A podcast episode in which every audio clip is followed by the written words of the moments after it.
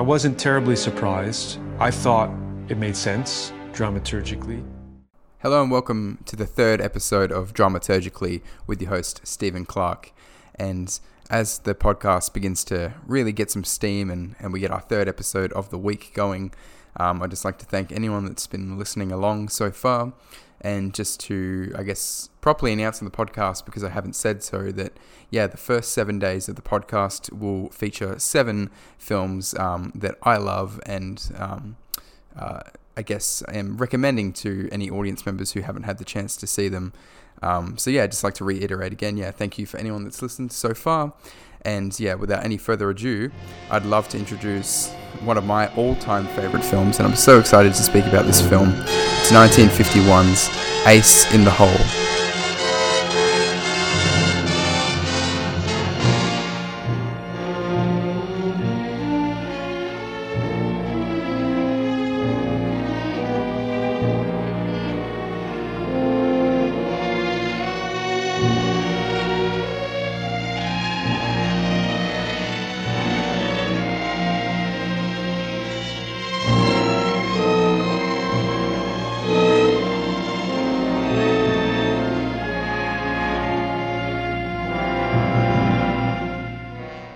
In the Hole was directed by Billy Wilder, one of the all time great American directors.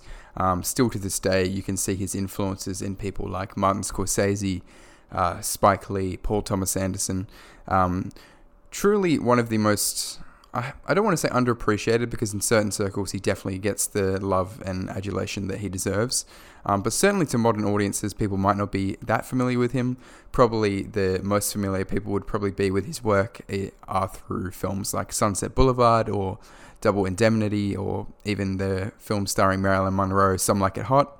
Um, but this film I'm talking about today, Ace in the Hole, um, which was his direct follow up to Sunset Boulevard, um, is definitely one of his lesser known films, um, but the community of people that have seen this film absolutely love it. And uh, I really can't overstate how much I personally love this film, and I think that's going to come across in today's episode. Um, and I'm sorry for that, um, but also I'm not sorry because this is an incredible film.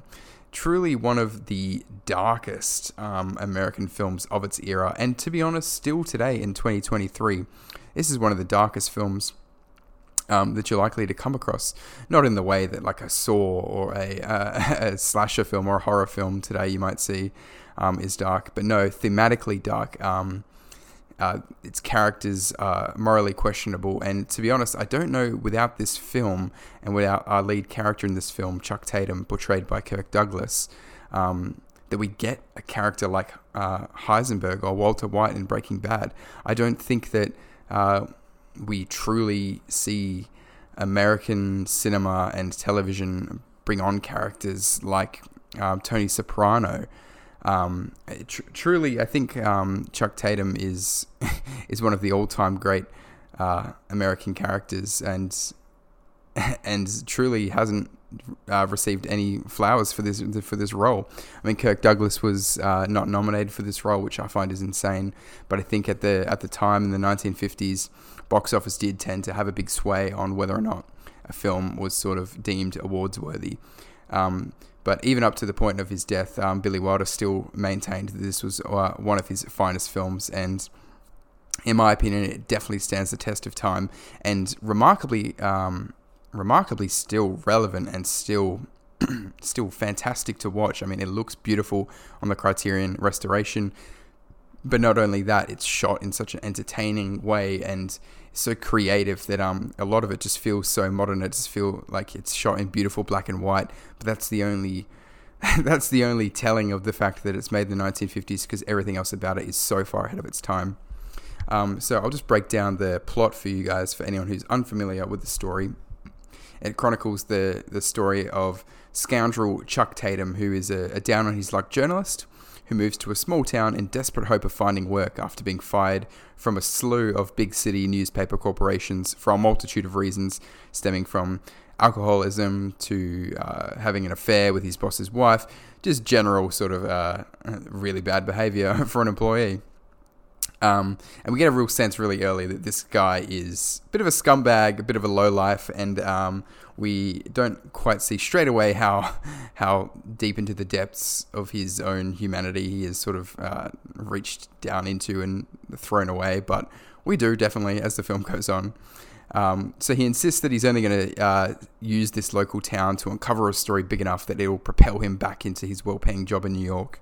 Um, but we quickly notice after a year of toiling without success um, that Chuck is unable to find this big job and it's sort of uh, breaking on him and he's sort of taking it out on the people around the office. And we just see generally pretty early how much of an unlikable um, character that Chuck actually is and deep down how much of a of an egotistical narcissist that he is.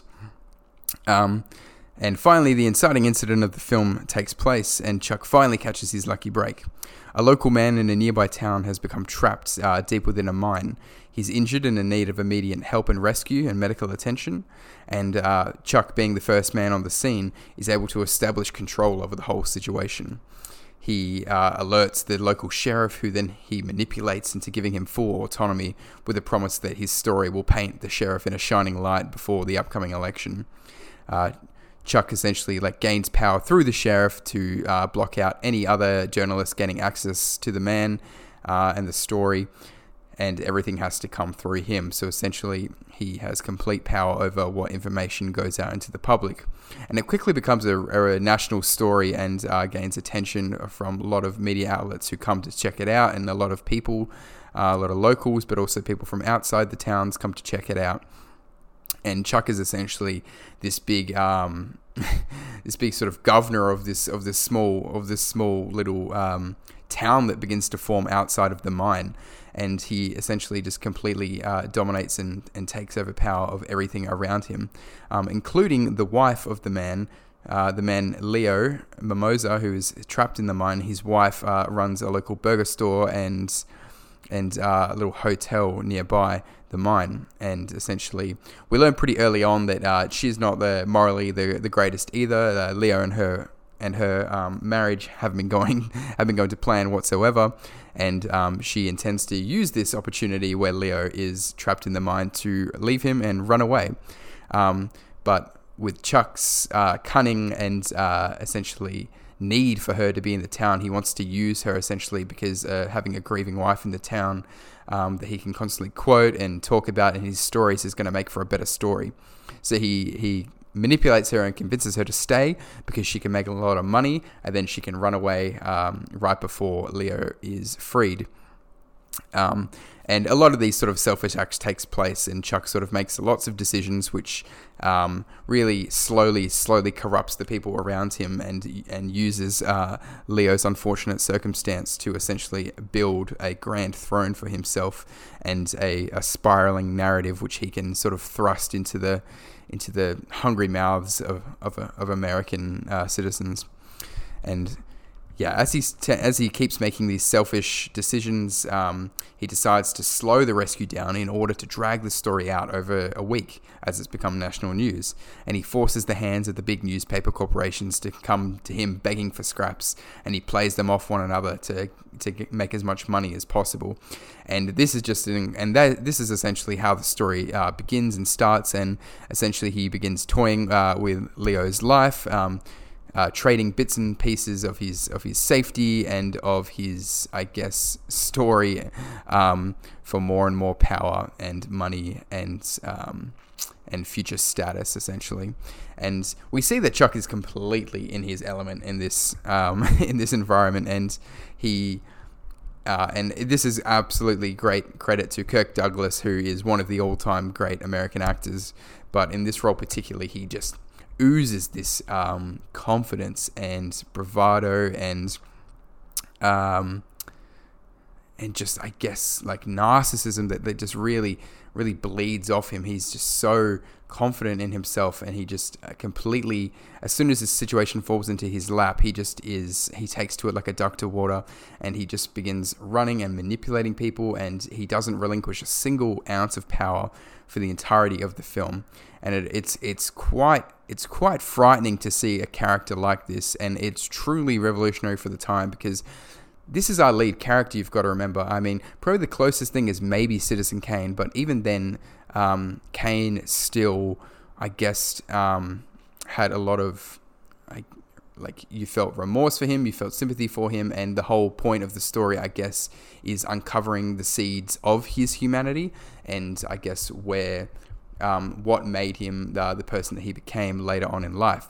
But whereas this story, it's completely relentless. It introduces you to Chuck, uh, to Chuck as a foregone, lost character who isn't really capable of redemption and isn't really interested in it either. And essentially, as he continues to go further and further down the rabbit hole, um, essentially selling his soul, um, we we truly see just how how how deep he can go, and it is so entertaining and so fun um, which isn't something you'd think you'd be saying. But this is a this is a funny film as well. It pokes a lot of fun at American culture. I mean, as the story grows bigger and bigger, an entire an entire circus essentially um, begins to form outside of the mine. Uh, there are people selling. Um, musical lyrics to a song called Save Leo, and um, there's like false charity donations, and people uh, bring their caravans and children and families out to see the mine.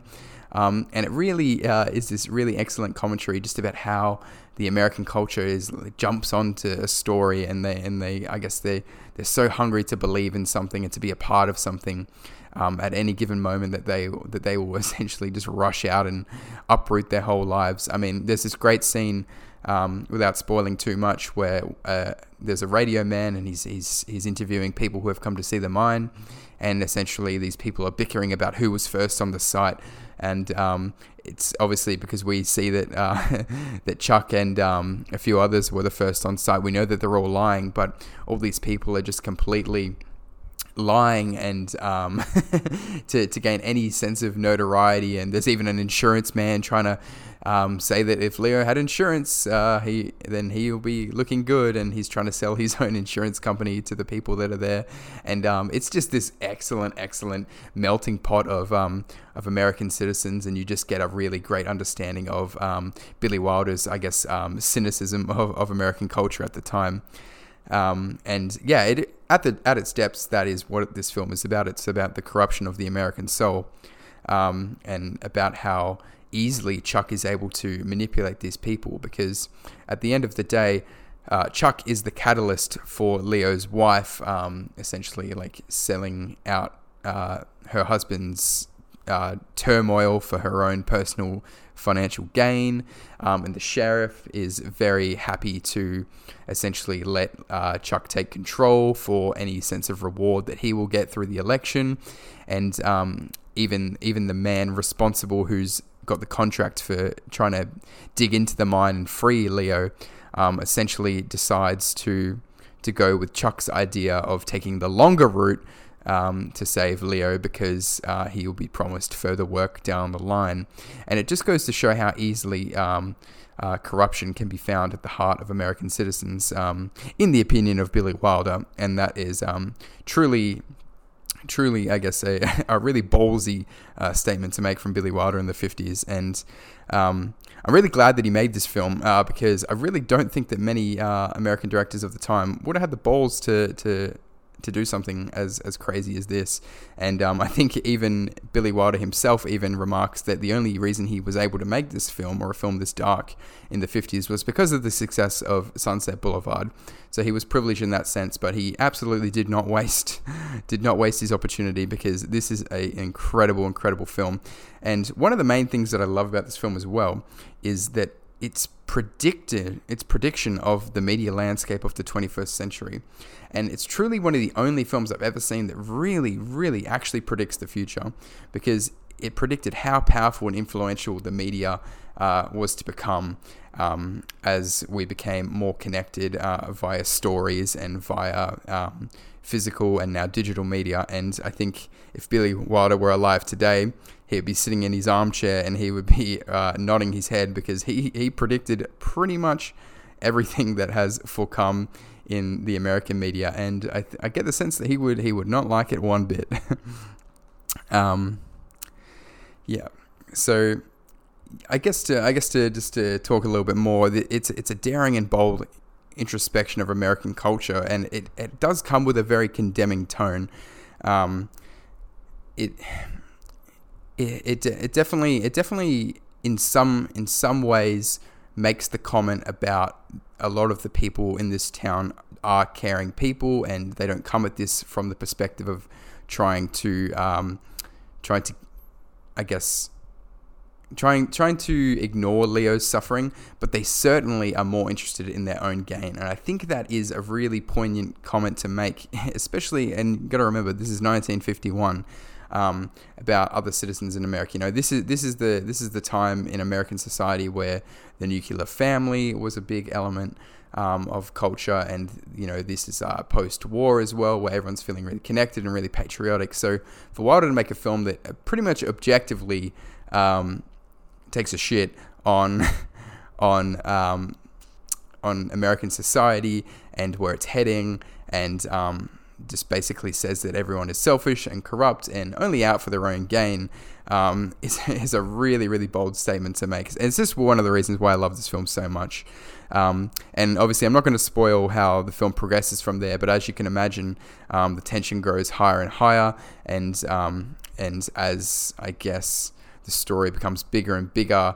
Um, the pressures become bigger and bigger on Chuck and on the people around them to to ensure that you know um, that the story has a happy ending, and so they put themselves under duress, and essentially it just spirals and spirals and spirals, and and we see.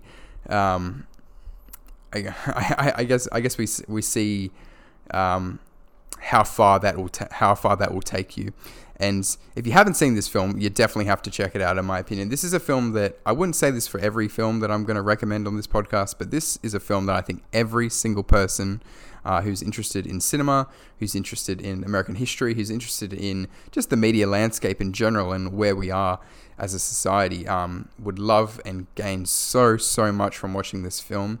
It is truly uh, one of the greatest films of the 1950s, if not the greatest, in my opinion. Um, and it has a stunning climax um, with just some of the most excellent cinematography for its time. So smart, so witty. Um, the dialogue is excellent. It's so well thought out, and it has an incredible score. Um, it's just on every single aspect. This film is an absolute masterpiece, in my opinion. And yeah, if anyone has seen the film or does watch the film after listening to this podcast, um, I would love to have a conversation about it.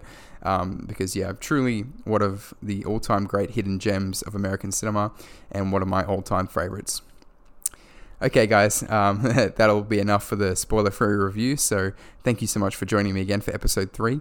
And yeah, episode four will be coming out tomorrow. And I guess you'll just have to wait and see what that film will be. So, thank you so much again for joining me. And until next time, have a great day.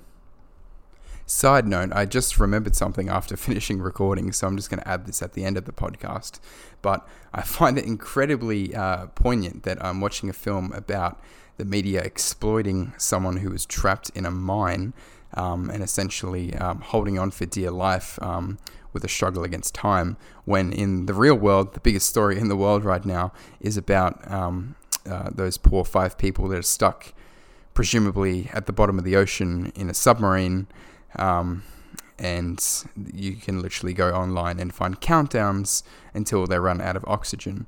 Um, and I just think that that for a film in 1951 to essentially predict a story that is uh, circulating the globe in 2023, um, that just goes to show um, how brilliant and how ahead of its time that uh, Billy Wilder was, and how um, ahead of its time that Ace in the Hole was. Um, so yeah, that's something just to think about as well on a side note, and maybe a reason to pick this film up um, in the next few days or weeks because uh, it's probably never going to be uh, so relevant again.